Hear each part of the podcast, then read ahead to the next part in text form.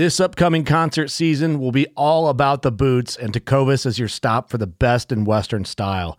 Tecovas has seasonal and limited edition offerings this spring and summer, including men's and women's boots, apparel, hats, bags, and more.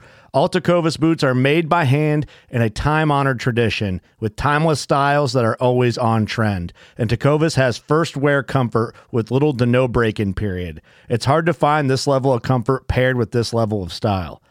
Stop by your local Tecovas store, have a complimentary drink or two, that's WCB style, and shop new styles. The smell of fresh leather and friendly staff are at your service. Many stores even have leather custom branding to make your boots truly personalized, and with regular live music and events, there's no in-store experience like it. If you can't make it into a store, just visit Tecovas.com, that's Tecovas.com. They offer free shipping on all boots, as well as free returns and exchanges, and ship right to your door. Go to Tecovas.com and find your new favorite pair of boots today. Fishing like a local isn't just about catching fish. It's about connecting with the environment and the people who call it home. It's about hearing the stories and traditions that have been passed down for generations and sharing unforgettable moments with the people you meet along the way. Fishing like a local is having an experience that stays with you forever. And with Fishing Booker, you can experience it too, no matter where you are. Discover your next adventure on Fishing Booker.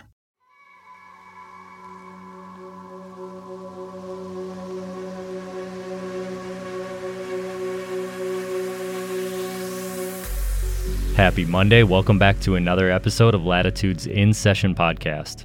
Today we've got a great show in store for you. We've got Brian Rogers from Illinois on the line.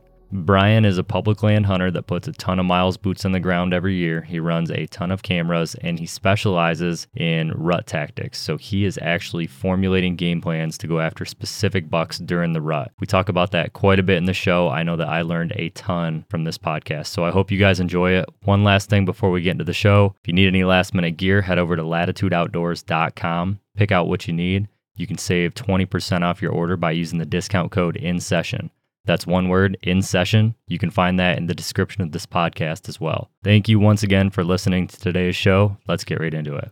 Today, I've got a guest on that I wanted to have on for a long time. I watched him lay down a couple giant bucks over the last few years. I'm talking about none other than Brian Rogers. Brian, thanks for hopping on the show, man. Man, couldn't be more excited to be here. I just appreciate the invite, brother. Yeah, it's going to be a good time. I want to pick your brain and what you're doing because you are obviously having a ton of success out there in Illinois. So let's dive right into it, man. Just let's give everybody a little background on who you are, what you do, and how you got into hunting. My name's Brian Rogers. I'm 38, family man, got two young daughters. I work a full-time day job as a finance manager for an auto dealer here in town. And I actually used to farm for a long time. And then once my daughter was coming along, decided to switch over and go to something that made a little bit more money and started selling cars and working my way up the ranks. And so now, I've been in sales for about 9 years now. It actually kind of correlates with my hunting and helping me hunting, and also the lessons I learned from sales and hunting kind of both correlate with each other. So it's interesting how kind of everything in life you can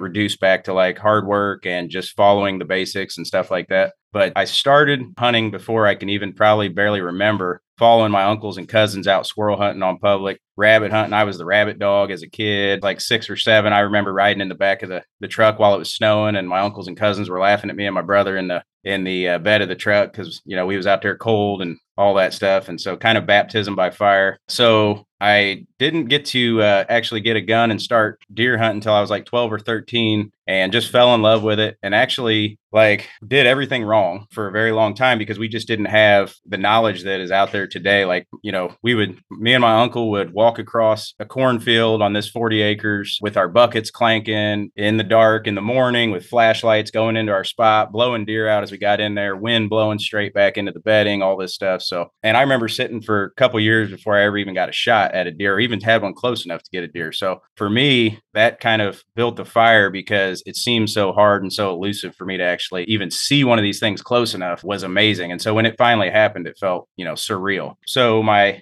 cousin Pat, actually, he was into the bow hunting aspect, and the only thing we had was public. And at the time, I thought that was, you know, not the best option. Looking back, I wish I knew now what I knew then and could go back before everybody had the information that they have today. But either way, I'm glad how it all played out. Anyway, around 15 or 16, I started bow hunting public, killed my first doe. The second year I started on opening day on October evening. And then the next year, killed my first buck opening morning, October evening. I mean, I've just been ate up with it my whole life. So it has progressed from there. And actually the first 10 years of my life, as far as deer hunting from there, though, was filled with just a lot of crazy highs and lows as I learned what was going on in the whitetail world, because, you know, I had the drive, but I didn't necessarily have all the steps in place to do what I do now. And now that everything's come full circle, it just feels like it's what was supposed to happen. So I love that story. It reminds me a lot of my own upbringing with hunting, where my brother and I we used to be the guys that would go walk through the woods and push the deer to my dad and grandpa. Like they'd be like, hey, there's a thicket over here. Get on your hands and knees and crawl through this thicket. And we loved it. I mean, we would like bark like dogs and just be all kinds of crazy. It was just cool to be involved. You know what I mean? Like when we were younger, before I could go out in the woods, I'd watch them go hunting or bring a deer home, or we'd go track one with them. And I was like, I just want to do it. I just want to be part of the club. You know what I mean? And then finally we were part of the club, and we had to like earn that right through doing all those things that nobody else wanted to do. And so we'd, walk through the brush, or we'd do whatever it took. But yeah, it's really funny, man. I mean, it's a very similar story. We started bow hunting about the same, time frame in our lives. And it was the same exact approach where I was as driven as could be. Like I used to tell my grandparents, be like, hey, I'll be back at dark. I'd leave in the morning. I'll be back at dark, or when I kill a deer, I'm just going to stay out there all day and just walk around. And I would do that. And I would just, still hunt. I used to read books when I was a kid on like the art of still hunting. And so I grew up right off the bat, just kind of still hunting my way through the woods, trying to figure out about deer. And I was just so far off of killing them. Like there was so many things that I didn't understand. So it's just cool to see that evolution in somebody else that's very similar. I mean, it's a very similar path, and it's cool that we get to meet up and talk deer hunting now in our 30s. There's nothing better than that. Funny thing is like, and my wife always jokes, she thinks it's like close to child abuse, but like my uncle was pretty tough on me. If I wasn't up at 6:30 or 6 when he was there to get me, he would take a giant pan of cold water and throw it all over me in the bed. You were up then, right? Before he would take us out, he would say, listen, I don't take crybabies hunting. So if you go out here and you cry, you'll never go hunting with me again, right? And my mom didn't know how to dress us for rabbit hunting. So I would be like the kid from the Christmas Story. We, like fully just decked out, wrong boots, everything. And man, did I want to cry so bad, but I didn't, because I knew I'd never get to go hunting again. So just little stuff like that I still draw on to this day, like when things are getting tough in the woods. So, or if I have to get up, you know what I mean? It's just like those things that kind of shape who you are and help to kind of mold your hunting too. So let's jump into this thing. I'm excited to get in some tactics with you. Before we do that, I want to cover one more thing. It's a little surprise thing, but I just want to talk about that buck that you killed last year a little bit. That was an unbelievable deer. And I'd like to go into, how you found him, a little bit of your strategy behind that, and then ultimately how you ended up catching up with that deer. See, the problem is this is a rabbit hole that we could go back to when I was 18, when I originally got into this area, but I could take it back to like 2016, 2017, when I did an observation sit in this elevated CRP field. And I did it along a tree line where private met public. And I wanted to see how they were entering and using the private, as well as if they were using the public, because what happens is you get pressure on certain parts of the public. And even though it seems like it's going to be a good spot, maybe those deer aren't using that because they're just used to getting shot at right there. So I really wanted to get an idea for how they use the area. And that day set the stage for a couple of different kills of mine and a couple of different encounters over the next few years. I saw a giant, actually probably Boone and Crockett deer, come out of one draw and go onto the private. And then I had probably 2 and 3-year-olds come off of the point where I eventually ended up shooting the big one, and they worked a scrape right there. So I ended up, of course, my brain wanted to go to where that booner came out of, and then ended up making it full circle back to that scrape, because the interesting part is that the scrape is not like one of those pronounced big giant scrapes that you see. Over the years, I've learned that those tend to be some of your better ones, because the bucks might not be going crazy by it, but every deer in the woods goes by that that's great. And if you know what to look for and you see just these little clues, like, you know, like the little pieces of certain trees broken and how they look like they're historically broken and not just like this was just a chance thing, but it's more than one. And you see a couple years worth of them breaking and stuff like that. Like usually, and if it's in the right spot for what makes sense for a community scrape and you see that, oftentimes those can be way more fire than your big giant hub scrapes like you always talk about. I mean, they're good for inventory, but a lot of times those get so much attention that deer don't come to them during daylight hours, I find anyway. I agree with you. I think that the big giant community scrapes get a ton of activity. If there's any pressure introduced in that area, I feel like it's an area that the biggest buck just typically, in my experience, doesn't want to show up at. Let's just take a little bit more of a deep dive into that scrape that you're talking about, that one that's very hard to seed. Is the ground worked up like a traditional scrape as well, or is it just like licking branches that are kind of broken off and twisted up? Sometimes the ground will get worked. It's not like a car hood. You wouldn't pick it out of a lineup compared to any other scrape. And that's usually during late October when they're really, you know, fired up and there's other scrapes and other rubs in the area. To me, it always comes back more to just location. And then you see, like I said, you see evidence of the branches being broken and not just like by chance one maybe was worked over, but like you can see a couple years worth of use on this thing. If you were just walking by it and didn't know what you were looking at, if I hadn't have seen those deer come out and work it, I might have never even gave it a second look. When I did go up and look at it, it made a lot of sense. The ground is flat. You know, like you can tell that a lot of deer come by there, stand there and use it, but maybe don't work the ground up as much. Is there a typical type of tree you're finding that on? Not necessarily. It just tends to be more younger growth, obviously.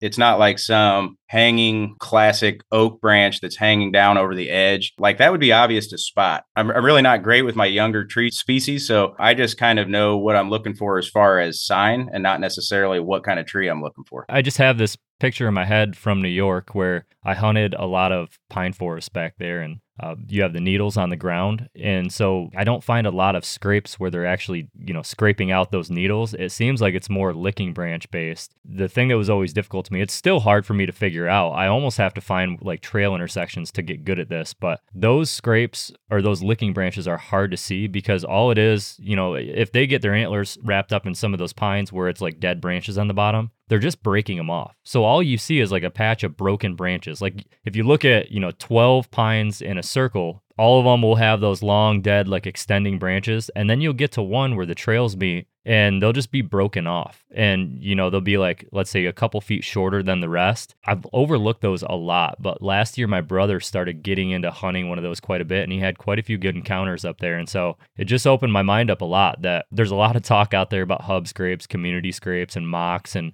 making these big, beautiful, giant scrapes, but you're having success on scrapes that are going to take a lot more woodsmanship to be able to find. And I think that there's something to be said about that. You know, almost anything in the deer woods that's too good to be true in some way, shape, or form could end up being too good to be true. And so if I look at my own strategy, finding some of those, I can think of one in Ohio that was on a hillside. There was a big hub in the bottom. This scrape was on a hillside, and this scrape actually ended up getting more activity throughout the year than the one down low, and you would have never guessed. I ran into a problem, though. What I did wrong there, right and wrong, I mean, I almost killed a deer on it, but basically made a mock out of that scrape that was pre-existing, and it's a pretty high-pressured area. And the one thing I'm starting to find quite a bit, I'm not quite sure how to combat it yet, is the minute you make a big mock, like say you just work up the dirt, you know, you rake it out, you have this car hood size scrape. Well, now any person that walks through there is going to see that scrape. That was one of my biggest things I wanted to convey to you today is this. I listen to you,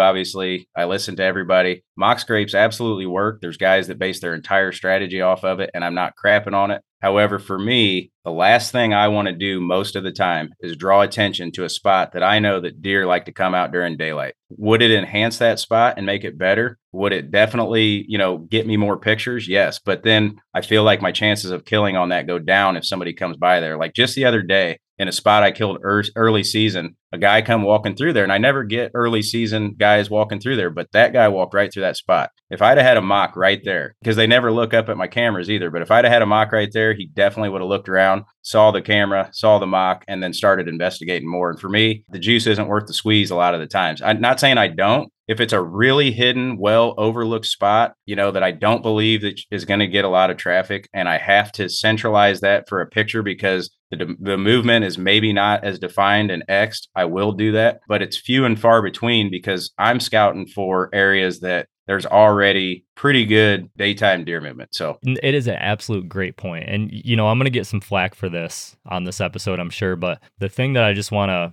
make sure that everybody's understanding with this podcast is the goal of the podcast is to have different guests on with different tactics and approaches. And each one of them is an individual. They're going to have their own things that work and don't work for them. And the whole goal is to be open-minded enough to any situation, any guest that comes on here that is killing deer, that's successful, want to figure out how to take their strategy and mesh it a little bit. And, you know, some topics aren't going to be for everybody, but other topics could be a light bulb moment. And for me, this is a light bulb moment. I'm a big mock scrape guy now. I am. I get a ton of pictures of good bucks on them in daylight, but I also have had 2 or 3 of them in the last couple years where somebody finds it and puts a camera right on it. Last year, I had a 150-inch 10-point in an area. It was only a couple hundred yards off the road. Beautiful hub. I mean, it's, you look on a map, you're like, okay, that's going to be a good spot. It leads right to an ag field. It's pretty obvious. It was already a scrape, and it was hard to see, but I went in there, I made it, I mean, beautiful. Like, this thing was just picture perfect. It was like a beach. It was 80 yards from the bed. The bed was elevated, but it was not elevated high enough to where he could see that beach. And there were some pine trees scattered that were short, so you had the perfect access in up that hill. I mean, it is a dynamite kill location. But what happened is I made that scrape about double the size that it was. And opening week, we had an out-of-state guy in there. I drove by, saw the truck, saw his out-of-state tags. He was from Pennsylvania. He went right in there and found that thing. And he actually put his camera, a cell cam, on the tree that I had a camera on. So now there's 2 cameras on the same tree. So I literally just drove down the road. Like, he hunted it for a few days. He left. I drove in there and took my camera and took it out. Removed my camera from the situation. I was like, I'm not playing this game. But it was a bummer because that was a kill location on a really good deer. And if I wouldn't have done that, would he have still found it? Well, maybe. But I definitely didn't help the situation. And I can look at a lot of spots that I find where I make mocks and there's no hunter sign in there at all. And then the next year there's a stand set up right over top of that darn thing. And does it happen all the time? No. Can I still kill a deer on them? Absolutely. I think that I have a very good chance of doing that this year, for example. But in high pressure areas, there's always going to be give and take with anything that you do in the deer woods. And in high pressure areas where there's a lot of people, it is definitely something that people can gravitate towards and see a lot easier. I mean, a lot of my mocks, you can be halfway up the ridge and look down. And you're like, look at that car hood side scrape. One of my best buddies hunts here in Ohio. He puts in, you know, about the mileage I do, roughly 800 to 1,200 miles a year, boots on the ground. We're all over each other's areas and respect the hell out of him. He's an absolutely great hunter. He sent me a picture last year of my camera and he's like, I just put a camera on this big scrape. And I turn around, your camera's looking at the big scrape. If somebody gets in that area, it's just something they can look down and see right away. So I just think that it's important to play devil's advocate because I'm always talking about how great mocks are, and I completely agree. They have their place. They definitely do. If you're on ground that's not as pressured or even pressured ground, if you're in the right area, it is just such a dynamite thing because it does take that location and it just could make it just a little bit better. Or if you need to steer the deer, it could do that. But just be aware that in the background, it could draw more hunters into that spot. So I think that that is an absolutely great tip. You know, it's just something that is different than what most people are talking about. Last year, I had a scrape that I actually did do a mock scrape on. It was in a thicker area where I didn't think people were really going to be walking through, close to the road, up on a ridge, close to the road, close to the parking lot. There was an exit movement, but there wasn't a good tree at the exit movement. So I was just utilizing one side of that movement. And so I wanted to get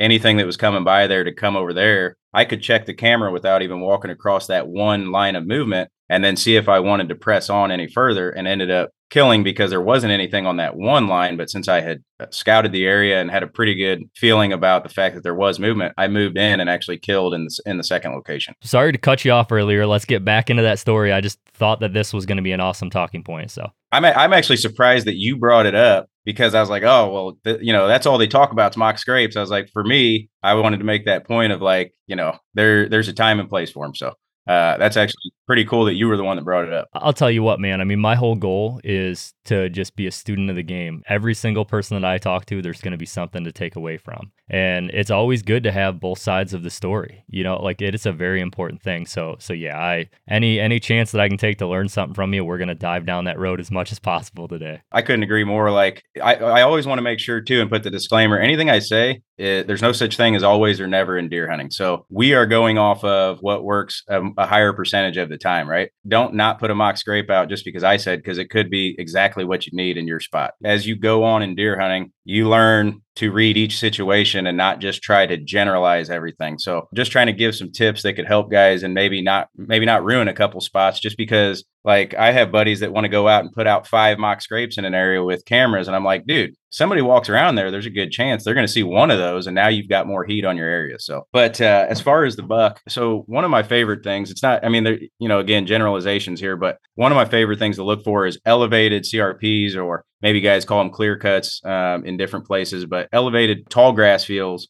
tall grass at the bottom, mixture of ag and hills. And usually that sets up pretty good for bedding either at the top or the bottom, depending on where the pressure is. So another thing I never like to do is generalize where I think that they're bedding, because I always like to go into an area completely fresh, break it apart, and then break apart every single aspect of that area before making a decision. Because when you start just saying, okay, well, they should be bedded here, they should be bedded there, deer don't always do what they're supposed to do. Then you start generalizing in your head and you're setting up wrong. So whenever I went in there, found that scrape, I kind of took note of it. I had actually killed some other deer in a different part of this field or whatever. I started running cams on it about 4 years ago. And the interesting part is I ran a cam there and then over in the corner where you see the buck come out of. So I had a camera on this side, camera on that side, because it's two different parts of movement that come down. I wanted to see, because if deer are going to skirt that scrape too, downwind of it, because it's on a ditch in between two bedding points that butt right up to that CRP. So I figured if you have lower thermals in the evening and they're coming off those bedding points, they're going to skirt that scrape at about 20 or 30 yards or maybe a little bit more on that other trail, because the thermals are going to be sucking it back down and they can just scent check it as they're going out to private ag. There's private ag on both sides. But so anyway, over the 4 years, you know, obviously I hunted it sparingly, but always had that first encounter on my mind. Like, man, it was, you know, last week in October, they were hitting this. And I was just getting a lot, like crazy amounts of daylight pictures. And the times I would hunt it, I would never see a deer. There's one buck that I was in there. He's an 8-year-old deer last year. This year, if he shows back up, he'll be a 9-year-old deer. Daylights all the time. He's not going to score high at all. He's probably in the 140s, but he's just this massive old bodied buck, weak G2s, nothing special about him. But this deer would make my whole hunting career if I ended up actually hooking up with him, right? So this is the deer I was really in there after, even though there was a lot of other good bucks, but this deer was really, really consistent. And I could tell that after a few years, I realized that he was bedding off of these points and then watching people access and then holding tight and then wait until they leave. And oftentimes a half an hour after I would leave, he would come in and hit the scrape. So he was definitely sitting there close watching me access. So I was racking my brain on how to kill him. And I realized that the only way to do so is with like a weather pattern, something that was going to keep my noise down. Something was going to keep my wind in my favor and let me slip in there during daylight, get set up whenever he couldn't notice me. I also was waiting for the highest probability time of other bucks coming in and checking that scrape, which was the last couple of days in October. Always light up on that scrape because it's definitely around doe bedding and private ag and stuff like that. So I set out knowing that it was going to rain starting around 11 or 12, and I figured it was going to stop raining around 4 or 5. And so I figured that right then and there, they're going to get up, freshen those scrapes as they're making their way, you know, to other areas with does or out to the ag or whatever they were going to do. To my surprise, they were moving in the downpour, which kind of blew my mind. Like when it was raining the hardest is when I saw the first big buck, and he was up over by where I usually hunt 80 yards away. So he ended up, I don't think he was scent checking because I don't think you could smell anything in that rain, but he ended up just skirting the scrape 80 or 90 yards away on the other side and going out into the CRP. But it had me pretty jacked up that they were even moving in that. So about an hour later, about 4:58, I look over and I see the deer. I'm a little bit all over the place here, but I kind of wanted to touch on this too. So I had a picture of this deer the year before at this scrape on October 31st at like 5:30, somewhere around the 5:30 mark. And this deer shows up at 4:58 in the exact same spot a year later, almost to the time frame too. So usually October 31st, because I have kids, I'm out trick or treating and there's always a big deer that daylights, and I always like miss them by a day or something like that. And I think the weather pattern is what helped to get this deer up and moving and going out and checking scrapes is just my gut feeling. Otherwise, maybe he would have waited and come in another day. But that weather pattern had him up and moving, and I ended up smoking him. So real quick with that historical data, are you seeing that quite often where your dates are lining up like that? Yeah, so I've killed 2 or 3 bucks off historical data. One thing to note that I also wanted to get across was I find historical data to be much more consistent around these scrapes that are near doe bedding because food changes, pressure changes, but doe bedding doesn't change. And it's really, really hard to kick these bucks out of an area when they know does are about to come in heat. And those old bucks, so I always like to make sure that people think about it in the way of bucks spend their first year and a half with doe groups. They know doe groups almost better than they know bucks because they didn't spend a year and a half with a buck. They become more reclusive as they get older. So they really, really understand how the does bed, how they act, and the process of them coming into heat and all that stuff. So for me, historical data becomes even more important when it comes to specific bucks around specific doe bedding areas and scrapes like we talked about earlier. So I completely agree with that. I've had a lot of conversations with guys about historical data, and it seems to be, for the most part, there's a couple guys I still want to talk to that run a ton of cameras and have a whole theory behind it that obviously works for them. But it seems to be that the generalities there are, if you have a consistent food source, historical data could be pretty good for you. If you don't have a consistent food source, historical data is difficult to try to comprehend and wrap your head around unless it's around doe groups and that rut activity, which is what I see here in Ohio. You know, in the hills, or even down in the ag, like our fields are shifting rotations almost every year. You know, worst case scenario, every 2 years. And the acorns are constantly changing. Like last year, we didn't have any reds. The last 2 years, we haven't had any reds. 3 years ago, we had good whites. We really haven't had good whites. This year, the whites are still pretty bad. The burrs are pretty good. And the reds are all over the place. Best red oak year I've ever seen, hands down. So what that does to historical data is like it's all over the place. It's just shifting around like crazy. But the one thing that I've seen consistency with in 4 years of running cameras in Ohio is the doe groups. The bucks will move into those areas within a couple day period, seems like every year. Like I can track a buck from the time he's 2 to when he's 5, frequenting the same scrapes downwind of the same doe bedding area within a day or two, year after year after year, regardless of food source. And so I think as we get later into October and maybe even that front part of November, to me, that is when historical data is super important in any sort of hill country is going to be that time of year. It's weird because the other thing, and you hear other people talk about this, and I don't like I try to not regurgitate just old information, but some things are foundations that need to be built on. There are bedding areas that get hot for a week or two time frame at different times of the year for whatever reason. And I do have I have an early season bedding area that is hot every single year, no matter what the crop rotation, no matter what the acorn thing. I think it's very pressure related because I think that the rest of the area always gets pressured, and those deer have grown up knowing where the pressure is. So they just know where they can go and chill. Especially as a buck gets older, he gets harder and harder to kick out of an area that has kept him safe. I start getting a lot more regular data on bucks. If I find an area where they're consistent, they're very consistent. It's not always that easy because a lot of times they will shift because of the food. If it's not crazy pressured in that area, they're going to go and pick the bedding that's best for the food. And this is a controversial thing that I've heard different people say different things on because they spend so much time with does and then they move away, but they know where the does in that old area like to bed. And so I believe that when they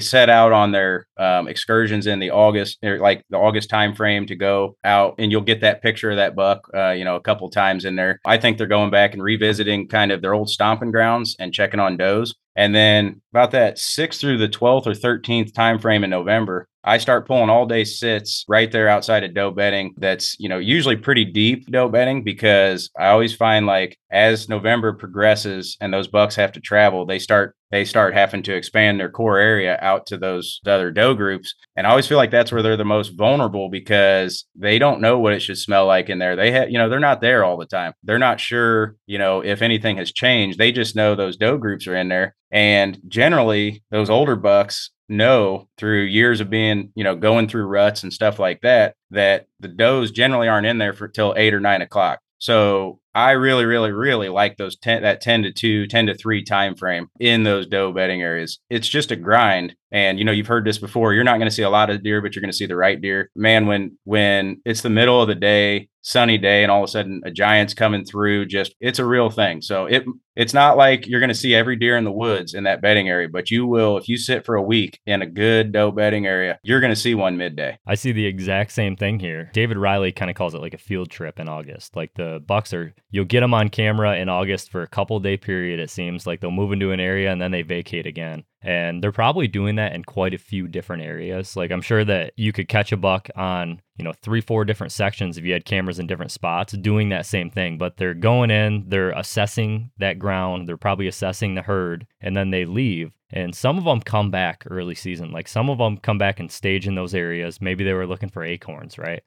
But some of them don't. But the ones that don't come back, from what I've seen here in Ohio, is they will come back at some point during the rut to check in on that spot. That place I was telling you about with the doe bedding, well, the doe bedding's a clear cut, and that scrape is just downwind of that on the side of the hill. And those bucks, I will get those bucks on that scrape in August every single year. First week of November, I will get those bucks on that scrape again. The funny thing about that is it's almost always between 10 and 2. Like that spot, if I was ever going to hunt it again, I would just go in mid-morning and then hunt it the rest of the day probably, because that 10 to 2 time frame in there on the downwind side of that doe bedding with these nomadic deer that haven't appeared all year, it is so consistent to me that it almost blows my mind. When you said it, I'm sitting here like, that is literally exactly what I'm seeing in some of these spots. Is these bucks will just come in and they know, hey, the does are going to bed down at 8. I'm going to show up at 10, run the downwind side. They're there, they're not there. If they're there, well, I'm diving in that clear cut and I'm going to chase them around. And we've seen that. Or he just makes his pass and he's gone. I've seen it. This one specific setup is a scrape on the side of that ridge downwind.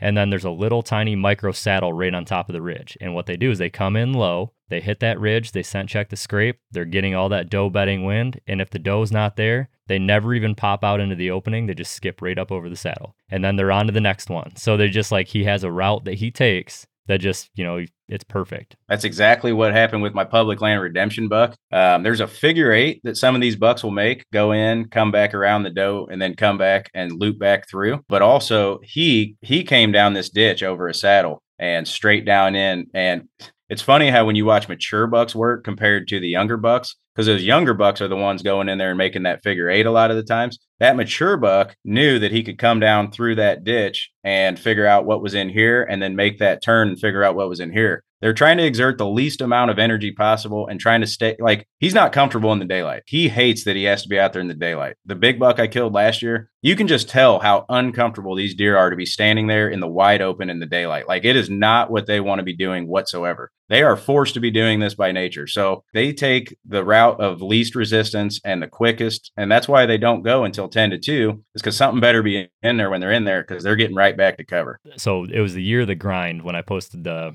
grind video, and I was in there chasing that buck around. My buddy actually killed one morning in that system. We drug a deer out. We walked past that scrape and went up over top the ridge. And sure enough, that buck came out and hit that scrape at like maybe 4 or 4:30 in the afternoon. And I'm thinking, you got to be kidding me. So I went in to hunt him 2 days later on an afternoon hunt, and I showed up at, I believe it was like 1:15, and he had hit that scrape at 12:56. And I was like, man, I could not catch up to that deer because I wouldn't let this is so funny how we evolve, man. Like if I look back even 3 to 5 years ago at the generalities that would dictate the way that I hunted on a daily basis compared to where I'm at now, it was hitting me in the face. It was like over and over and over, this deer is telling me hunt midday. And I'm just like, I'm not hunting midday. I'm going to show up at 1 or 2 o'clock every day and I'm going to hunt, or I'm going to hunt until 10. And I missed out on killing that deer, and I killed the deer 25 inches smaller that year because I wouldn't just go hunt midday. But now I look back on it and I'm like, guess what I'll do now? I'll hunt midday every day during the rut because I've been told that over the years, and like finally I'm open-minded enough as a hunter. It's becoming a good hunter is like being willing to, in my opinion, it's like you have to accept an open-minded strategy. As soon as you decide that you got it all figured out, you're not going to have the same amount of success as a guy that's like, you know what, I'm just going to roll with the punches. I might hunt midday. I might hunt the morning. I have no idea. I might make a mock. I might not make a mock. There's no telling where I'm going to end up on the day. Amen, man. You cannot go out with a predetermined thing in your mind. That just doesn't work. If you want to kill a big buck, you got to kill him on his terms, not on your terms. That's exactly it. And it's a hard thing to accept. We want to be able to dictate every move that deer is going to make. And in my opinion, you kind of got to let him dictate everything. You just got to be in the right spot. You changing your perception of deer and deer behavior is what kills deer. It's kind of like when I was talking about sales, like back when I was a farmer, I used to think, oh, well, I'm not one of those slick haired car salesman guys that wears nice clothes and goes out and swift talking guys. Well, I changed my perception of who I thought I could be and then went on to make more money. Well, it's like the same thing with deer. You have this preconceived notion of what you think deer have to be or what you want them to be. And if you change that in your brain, it immediately opens up opportunity. You just have to rewire it, man, to where you look at a deer for what he is and not for what you want him to be. It's just really interesting. Same thing. I used to look at public like, oh, the reason I'm not seeing bucks is because they're so pressured. They're pushed out of the areas onto this nice private. That's not the case. I sucked at hunting, and that's why I wasn't seeing deer. So once you start realizing like, oh, it's my thermals, it's my wind, it's my access, it's time of year, it's, you know, food and this and that, change your perception and you will kill bucks. But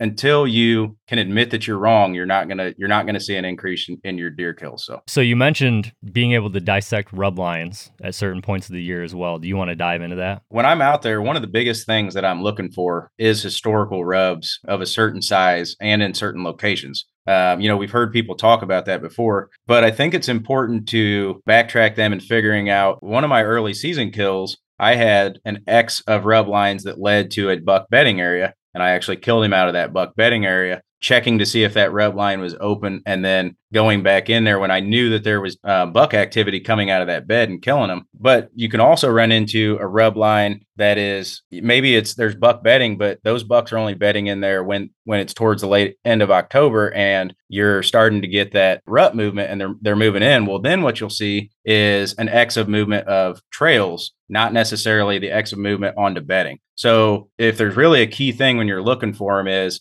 identifying, does this X of rub line meet up at a trail or does it meet up at a bed? And then identify, so is there a rub line coming out of a bed near doe bedding? That's probably, not always, again, going to be a good late October area. And there's other factors that go into that. But if you have that X of movement there of historical rub lines and they are just meeting up and crossing each other, not necessarily a bedding spot, it's probably a dynamite rut location or end of October location where you can catch a buck cruising or going back to bed near doe bedding, as opposed to if you have the buck bed and he's got rub lines Xing at him, you know, that's oftentimes going to be a good indicator of an early season bed. Not always, but that's something that I kind of try and look for when I'm looking at rub lines. So you're basically saying that if you have like a V almost that meets at a bed and you have, you know, the two trails that split, you can follow those back to a bed or even a bedding area. You're going to be saying that that's going to be more of early season because that buck's getting out of there and then making sign as he just disperses wherever he's going.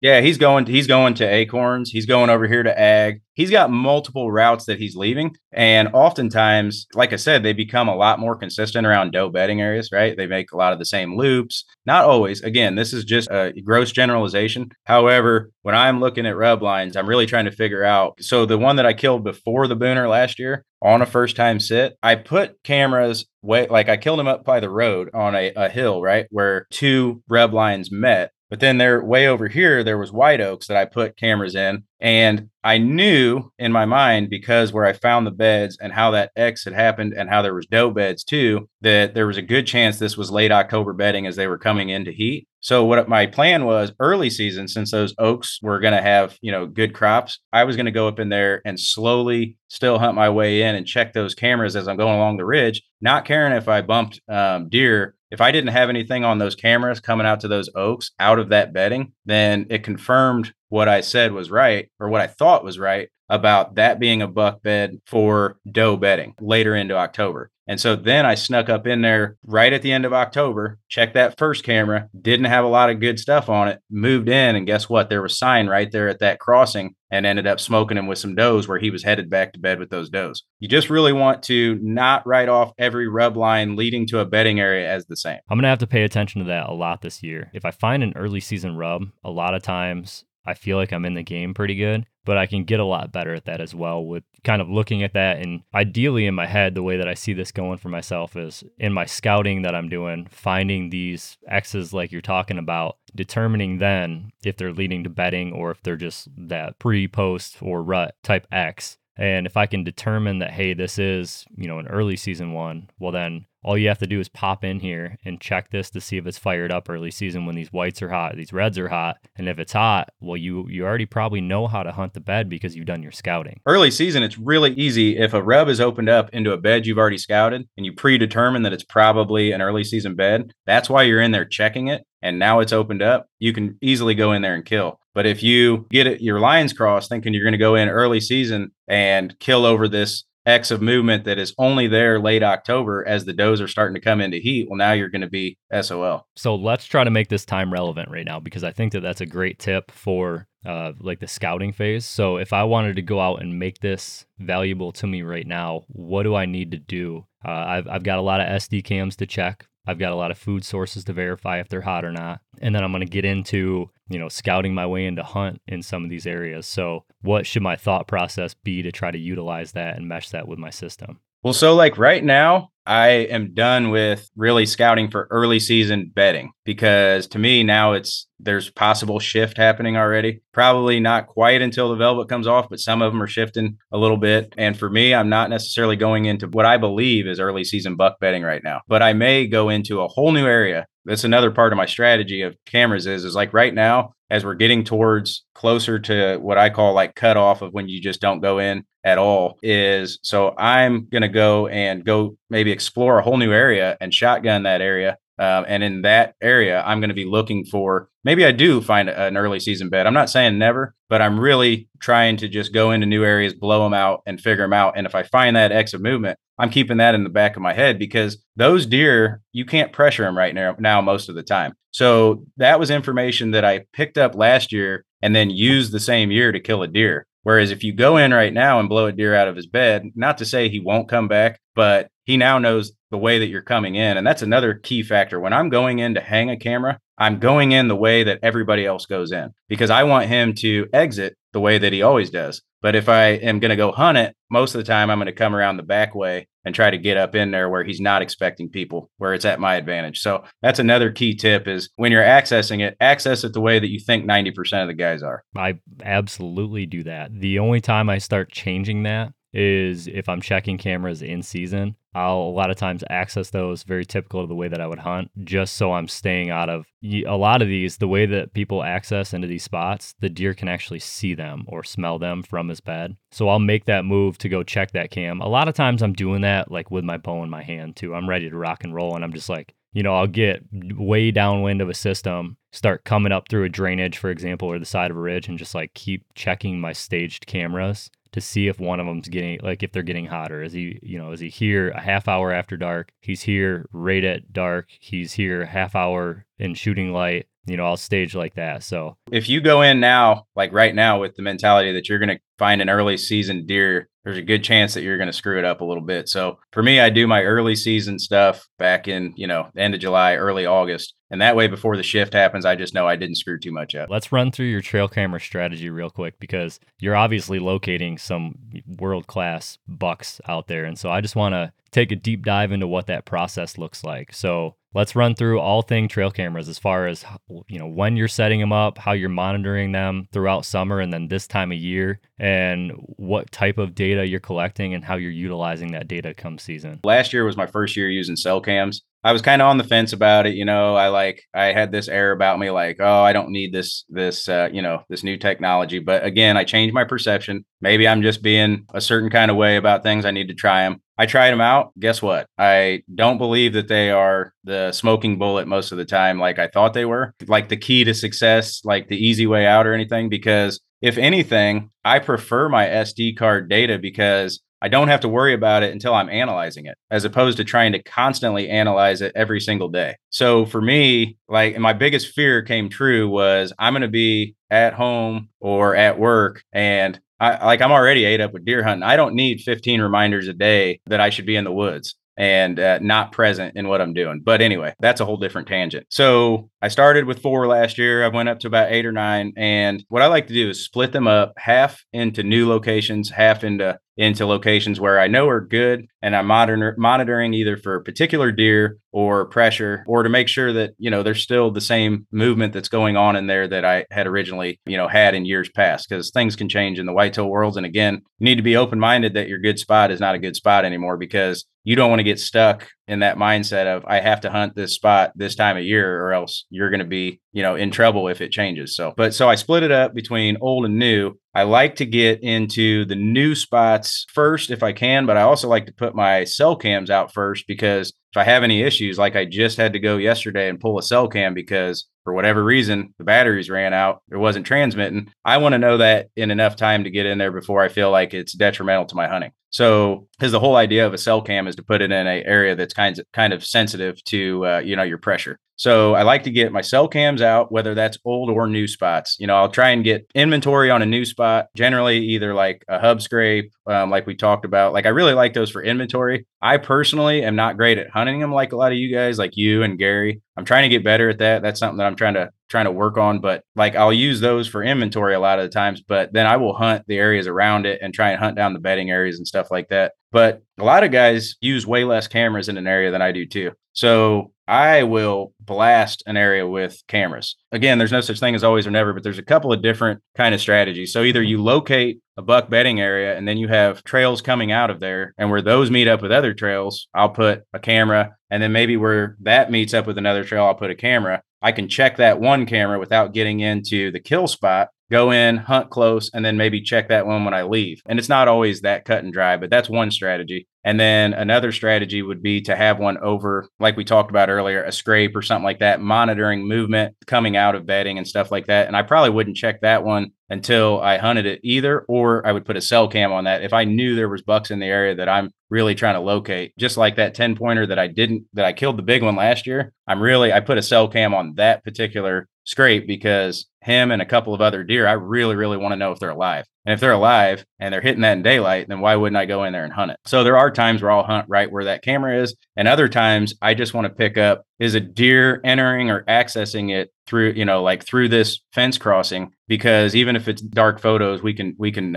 of backtrack to where they're coming from and give me an idea there too. But one of the biggest things is I like to do is walk my perimeters of my public, or I create like a perimeter in my mind or on my map of the section that I'm going to check out. And then I'm walking the perimeter of that, looking for sign going in and out, because generally it's around a bedding area or an oak flat or something like that. And I really want to look at sign going in and out of there. And a lot of the times I will place multiple cameras on different trails coming in and out of there, because even though I'd like to think that I have it figured out, again, we often don't necessarily. Like, people will say, well, you know, I understand deer movement, so I don't need to put that many cameras out just in certain locations. It's like, yeah, but every once in a while you're surprised. So I don't ever want to miss out on that one little chunk of information. So I like to make sure, especially in a new area, I will shotgun cameras out everywhere. And then it shrinks down to this one little area that I focus on. I can think back to one deer, a 10 pointer that I killed, 2 years ago now, where this giant new piece of public, I went out to all these key locations, and then it came down to this one little hillside off to the side. And every single time that I've hunted in there, I've had a big buck encounter year after year. And it's like, it took me shotgunning all of those cameras out to figure that out. It doesn't mean I can't go in and scout an area and understand it and hunt it. I used to do that before I had cameras. It just is something that I check myself on, like, okay, even though the sign's here, is there a lot of pressure? Is this happening when I think it's happening? The deer that I killed last year before, like 3 days before the booner, I went in there and like me and you were talking about before this, I scanned this whole area. And then the last hill, like we were saying, it always seems like it's that last spot that you don't want to go up into. And then you go up in there and it's money. You're like, holy crap, thank God I went up in here. I literally looked at my buddy and said, I'm going to kill first sit on this spot. I guarantee it. Cause it made so much sense. Right. But I still ran a camera in there because just because I feel that way doesn't mean that it can't be wrong. There's a ton to be said about that, man. And I go back and forth. I'm kind of all over the map now. Like, that's one thing that I'm proud of this year with my cameras. You know, in the past, I've casted an ultra wide net, and that was the way I did it. And then I also went down the road of, like, you know, dumping a bunch of cameras in one specific system. But that's all I did. It was one or the other. And so this year, I'm all over the map. I mean, I'm running cameras in a ton of different areas, but I also have sections that I'm running a lot of cameras internally in there. And one example, I know of a really good deer this year. They're doing a bunch of work in that system. So a little bit nervous on there's a bunch of human intrusion in there right now. And I'm not quite sure what it's going to do to that deer yet. So what I did is I pretty much have this deer dialed. I mean, I know a ton about this deer. Like, I've learned so much about this deer, but throw all that out the window because now there's a bunch of intrusion in there and they're doing a bunch of work in there and there's development. There's all sorts of things going on. So I have to have a new game plan. He's not going to be where I want to kill him or where I thought I was going to kill him. So once again, now I have to go figure him out and I have to learn from him. So I took a bunch of cameras and basically broadcasted them in and around any ridge system within like a mile or two of this system. So I casted with it like internally in this system. Now I have a wide net within this. And the whole goal there is to just try to keep picking him up. Like, where's he at? Where's he coming out of? I have some generalities, right? Like, there's some clear cuts that dump down into some hubs. So each one of those hubs down through that line, I just have an SD camera sitting down in that bottom. And same thing on the other side of the ridge or across the road. Like, I just have this net casted within a 2 mile circumference of this deer to just pick him up as many times as possible so I can, you know, formulate a plan and make the move I need to make. And all I really care about is... Same thing with cell cams for me. With me, like, I run quite a few cell cams now. I'm not running cell cams necessarily in kill locations very often because we just physically cannot do it. We don't have signal down low. But what it is for me is just tell me that deer exists. If I can put a cell cam out instead of an SD cam and it costs me 2 less trips into that area just to know he is alive, I don't care if I get any intel beyond the fact that, hey, this deer exists. That saves 2 days that I can probably spend with my son and go do something fun in the summertime. And then I'm like, all right, well, I know that deer's in that system. I don't have to even go in there and pull those SD cams. So now I know where he's at. I already have all the scouting and the woodsmanship, and I know where the trails are at and the beds are at and the food sources are at. So once I know that deer's alive, it's just like a glassing sighting to me, or like driving down the road and he crosses in front of your truck. It's like, all right, I know you're in there. I already scouted this area, so game on. I'll figure you out. All I want to know is that you exist. Once I know that, I don't want the cell cam to... I'm not going to say ever, but in general, I don't want the cell cam to kill the deer for me or like to put me really close. I just want to know he exists, and then I want to go fight my fight because I know that when I finally catch up with him, if I still had to, like, you know, figure him out, it just makes me feel really good. I'm like, all right, you still got it, man. You're not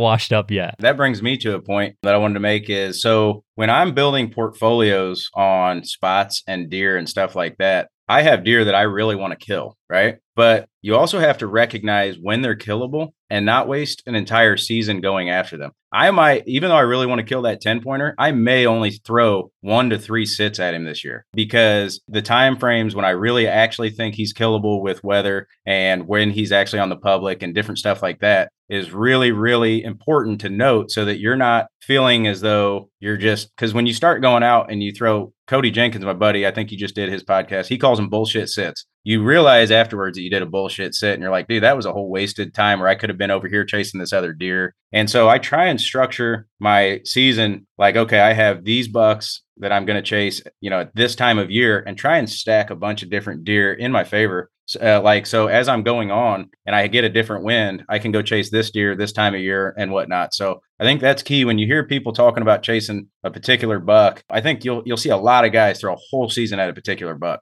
That deer might not be on your property when you're hunting them. You know what I mean? Like, you need to know, you need to have some kind of inclination that you're in the game. That's a great point. And that's something I'm still trying to figure out, right? Because you can sometimes hound dogging them and like, you know, that bulldog mentality gets the deer killed. But sometimes it's the thing that leads to your demise and you never kill them because of that. So it's still a very situational thing. You know what I mean? Like I can think about this deer, for example, the one that I'm super pumped up about. And the reason is like, I keep doing this to myself, but anytime I get into that 170 plus inch deer, there's not a lot of those out there, at least for me. So like if I find one or two a year and then I just like, I'm like, I got to try to kill that deer. Like it just, that's the ultimate chase for me. So I'm going to figure out how to stay after them. And so like what I end up doing, if I had more deer of the same class to chase that were the same age structure and everything, I would play that game a lot more that you're playing, because I really like that game where you're like, all right, there's these conditions, like the stars align for this buck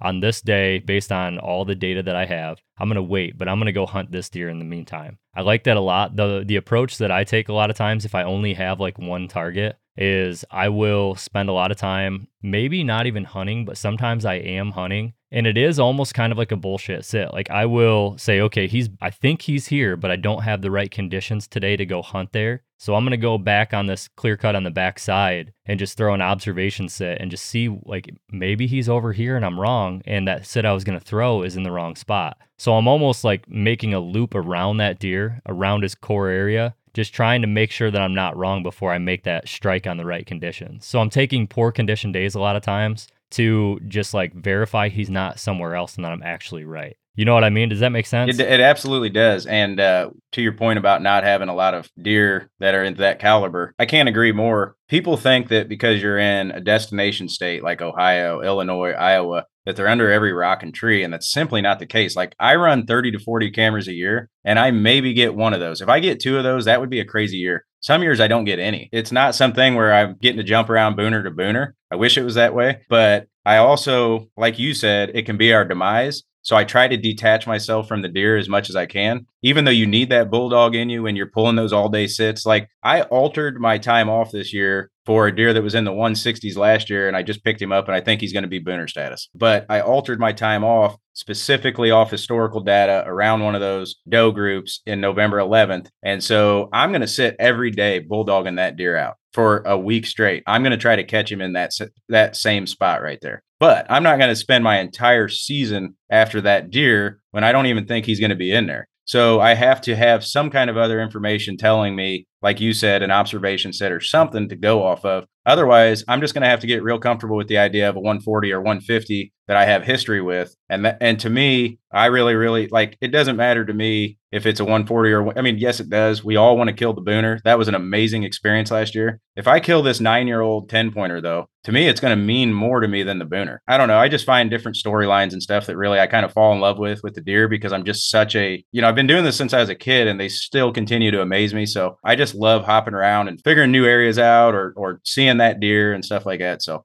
that's kind of what gets me going. It is for me too, man. And like the thing you just brought up there is like, you have to build that storyline. I'm the exact same way. I don't kill the deer to kill a deer. Like I don't go out and kill a buck to kill the buck. Like, to be honest with you, I could almost care less about that part of it. To me, it's like I build these stories up, and it's like a real life movie almost, man. Like I build this thing up in my head where I'm like, I find this buck and he's just huge, and I have to learn everything about him, and I have to train my mind, my body, my gear. Like I go through this entire process all year, and I'm just building this storyline. I'm like, it's all in my head. Nobody else cares, right? That's all. Right. But I only care about what's in my head. Like this matters to me, but it just like building that storyline just it gets me going, man. It's like sitting down and watching a good movie almost. You know what I mean? Like it's nobody else's battle, but your own internal battle. It's almost like a David versus Goliath type thing for me. The underdog, man. Yeah, I'm an eternal underdog. It's funny. It's a gut check. Not to cut you off, but we place so much importance on it, right? We will, you know, like just do everything it takes to get these deer. Go to work the next day after killing a booner, and nobody even care even a little bit. Not even a little bit. They're like, what does that even mean? And you come home and you tell your kid, and all they want to do is show you their drawing. There is not one person in this entire world that gives a shit if you kill a deer. And like you said about the kill, like you look at your mounts and stuff. And for me, it's almost like this weird feeling of like, I don't even care. I only enjoy the experience, and I only enjoy the fight. This feeling like I almost enjoy not killing a deer at night and getting this feeling like I'm going to get them tomorrow.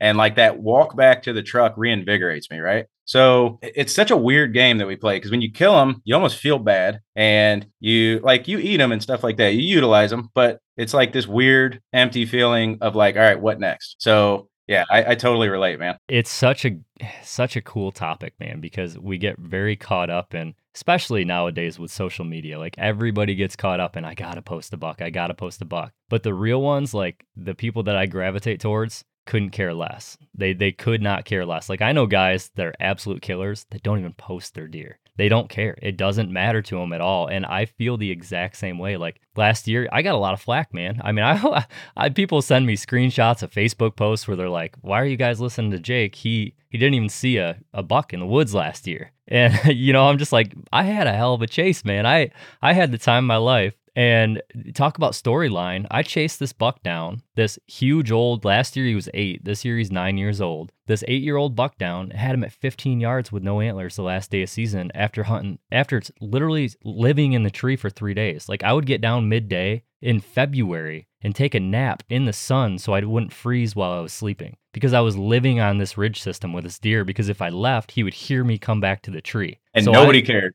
And nobody, no, but you know what, man? But I cared so much. Like I know. I'm just saying, it's just so funny how much importance that we put on this game. Yeah. And like, you're like, look, like, check it out, man. And they're like, yeah, cool. It is an internal battle, and that is exactly it. And that's such an important thing that I just think that doing it for the right reasons. You have to accept that you're doing it because you love it, and that it doesn't matter to anybody but you. It's going to be a sad thing even when it's over. You're like not doing it for the end result. You're literally doing it because you love the work. And until you fall in love with the work, I can't stress it enough. People want to kill big deer and don't realize that all it is missing is the work. Me and you don't have anything innately great about us as far as deer hunting. We literally go out there and we put importance of the work above all else. And guess what? We get results. It's just like anything else in life. It's like if you wanted to get really big and in shape, you would have to really, really focus and put importance on getting big. It's the same thing with deer hunting. Nobody is just special and a great deer hunter. They just are willing to work harder than you are. Hey, we've been on this for about an hour. So before we skip off, I want to just cover your new business endeavor that you have going on. You sent me some products, and I think they're really cool products. So I just want to make sure that people know about what you got going on over there, because, you know, from really public or private, but from being like a public land hunter, it's a great product, man. It's kind of designed around what we do with trail cameras. So if you don't mind just, you know, taking a dive down that road for me, just get that information out there. Yeah. So last year, while I was hanging cams with my buddy Greg from work, he had never stepped foot in the whitetail world or like in the woods whatsoever. And so I thought, all right, you want to go deer hunting? You're going to go scouting with me. And ran him through the ringer. Never saw Greg back ever again. But that day I had a light bulb moment of how long it was taking me to hang cameras, because he was sitting there pissed off that we were still there. And I'm asking him to tell me, is the camera straight? Help, you know, like trying to find a stick. It's not staying put. And to me, I'm such a gear oriented person when it comes to hunting, like making sure my system works together and everything is flowing and making sure that, you know, everything is tight, quick, easy, and efficient. And I'm like, this is just the most inefficient process that there is. And I started doing the math. I'm losing on an average day, an hour and a half to 2 hours of hanging the camera. I have limited time with the kids, and, you know, I get very limited time off. I probably only get 7 days in a season to hang the cameras. Also on the trail cam strategy, before I go into that, I just wanted to say is when I do it is an important time frame. I try to squeeze it all into August, because on your SD cams, especially in the heat, you're going to get a lot of false triggers if you have it in open areas, and you don't want to be depleting your alkaline batteries when you really need that data into October and November. So I try and squeeze it into August as much as I possibly can. Sometimes it starts a little early and runs over into September a little bit, but I really, really, really try to focus on getting that done. So the point is, I have to squeeze a lot into a little, and so I can't have any wasted time. So I went back, went to the drawing board, and came up with what is now called the one and done elevated trail cam system. It's basically a 3-part process. You have an elevated mount, which is universal. You can zip tie it to pretty much any camera on the market.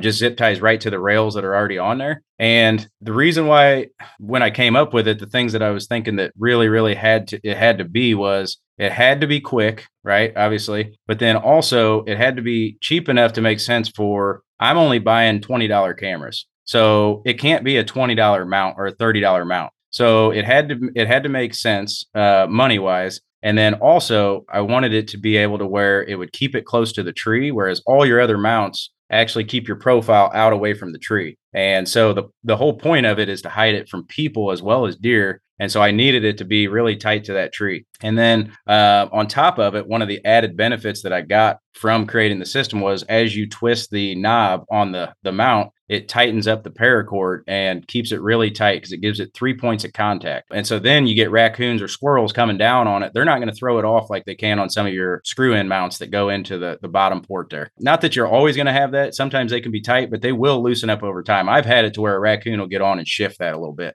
And then, you know, you kind of wasted a resource. So once you get that where you want it, it's also got a bubble level on it. So if you get onto like a weird angled tree where it's going off to the side and you're trying to get it straight up and down, it's really nice to be able to line that bubble level up and make sure that you're still level, because with your sensors, when you're elevating them too, you get that sensor wonky and then you're getting late triggers. So to me, getting it good and level when you're angling it down was a really important feature too. The second part, and probably my favorite part, is the laser pointer. You can attach it to the camera, or you can do like my buddy Gary Gunrow, who you had on here, and he's the guy that hooked me and you up. Shout out to Gary. He came up with the system of putting it around his neck, and I've kind of adopted both. I'll keep one in my pack that I will throw onto the camera sometimes, depending on if it's like a weird tree. But most of the time I'm wearing it around my neck, throwing the laser on, putting it on the lens, and then seeing exactly where I'm pointing. The third part would be the paracord quick attach mount with the clip and a prusik knot. So you just basically throw it in the clip, pull it tight, twist your knob, put your laser on there, get it set, twist it a little bit more, and you leave. I got a few of those mounts and I've used them and they're great. Like, I'm enjoying these things like crazy because they do take the efficiency of being out there way up. Like, I'm much more efficient hanging a camera. So I'm out of mounts, right? I need to buy some more of these things because I like them. But so yesterday I go back to the old breaking a stick. So I get this scrape set up. You know, it's a perfect spot. It's on a flat on a ridge. The deer are bedded out in greenbrier in front of a strip mine pond. Like, these, the cool thing about Ohio, if you get in the strip mine land, there's like ponds halfway up the ridge system. And it's just like diversity, man. There's a lot of, there's water for them to drink. There's a ton of growth around it. There's a bunch of forbs around that water. And it also creates like really good funnels where if they want to get to the acorns on top, they have to come around the ponds to get up in there. So I put one right on a, it's like a triple pinch. Like, they're forced up top because the red oaks are up top. They have to go around the pond. They have to get up the cliff right there in that one section. Had a lot of good deer on that camera before. So this year I was like, okay, I'm going to elevate it. I just want to get it up higher. That way they're not looking at it. They don't get weird. But I get everything set up, and now I'm walking around looking for a stick to use and trying to find the right size stick. And I break one and it's punky, and I break another and I climb up the tree and I put it behind the camera. Not enough angle. So I have to go down and find a bigger stick. And it's this whole, I spent 10 minutes looking for a stick to use to elevate my camera. And I bet you there's more people out there that do that, that don't even recognize that they're wasting time than not. And I was that guy for a long time where now with these mounts, I'm like, okay, I get up there, I can turn that little adjustment screw and get it leveled where I want it. And I can have that thing tight. Not having a big strap is harder for people to see. So that's another added benefit for sure. And then one of my favorite things is just that laser. The laser, like, it's such a genius thought. We all use, you know, the new hip thing is to use your cell phone on wide angle, put it up there, but you're still trying to get it at the same angle as the lens a lot of times. That laser, you just set directly on the lens, and then it points directly where you need it to go. And you're like, okay, yeah, it's, the laser is literally shining right in the scrape right now. I know that I'm good to go. So it sounds really simple, but nobody's ever done it before. So I think that coming out with just some, you know, ingenious products like that is really cool, man. I mean, it's going to be a game changer for a lot of people. I can see myself adopting that strategy. And you know what? Maybe instead of buying 5 new cams next year, I buy like 20 of those mounts to run on my cameras. That's kind of my thought process, is just keep stacking them up over and over and over. So my buddy Gary, he runs 90 cameras, and he bought them for all 90 of his cameras. The two things I wanted to cover too, though, is on the mount, you can never get a stick that's going to get as much pitch. So I can go up a lot closer. So what happens is with the stick, you go out farther away from where you want to aim it. Then the deer can then see your infrareds. Like, I know they're not supposed to be able to see them, but I've had deer pick out my cameras before. So in a really sensitive location, close to bedding, I like to be closer to the spot I'm hitting, go up and angle it straight down. That way, when they're walking under it, they don't have that chance of being in the line of sight. And then the other thing is with the laser pointer, it's designed around a really cheap pet laser pointer. And I like to make that a point, is when I was designing it, it's like, all right, do I go with the more expensive laser that would, you know, you could like plug in and recharge and maybe have a little bit brighter laser or something like that? Or do I go with something that is, you know, very cost effective? You can buy a couple of them, keep it in your pack. One of them runs out, you just throw a new one in there. And if you lose it in the woods, you're not out $40 or $50 every single time. So a couple of tips for any guys that have bought them or that want to buy them: you're going to run into sunny spots where it might not work that great. And there's two fixes for that. One, you can put your pack down there and aim it right at the spot that you want to hit, and it will bounce off of your pack. The other thing a guy just told me the other day that he really likes to do is he will attach it to his camera, turn it on, and then go down there and stand there and let it hit him. And that way, when you're by yourself, you know, you don't have a buddy telling you where it's pointed. You can look right there, get back up and make your adjustment. And the other 80, 90% of the time, you're going to be able to see it. But in those certain situations, high grass, you know, middle of the day when it's really bright and sunny, you're not going to be able to see that laser, but there are other ways around it. Yeah. Yeah. That's a great point. Well, hey, Brian, I can't thank you enough for coming on the show, man. Where can everybody find out more about you and more about your business? Yeah, so it's Good Sit Mobile on YouTube is where I keep all my hunts and some of the gear how-tos. And then also www.goodsitmobile.com. You can find all my products. There's the trail cam system, but then there's also some bow hanger stuff, some GoPro mounts and all that other stuff. So really appreciate you having me on, brother. Yeah, you have Instagram too, as well as Good Sit Mobile. Yeah, it's Good Sit Mobile Instagram. And then my personal page is at Mr. Rogers too. And I kind of update both of them with products and stuff like that. Sounds good, man. Hey, thank you once again for coming on the show today. Hey, brother. Thanks for having me. All right, everybody. That's a wrap for today's show. Thank you for listening. If you enjoyed today's show, please head over to iTunes, leave a 5-star rating and a written review. See you next time.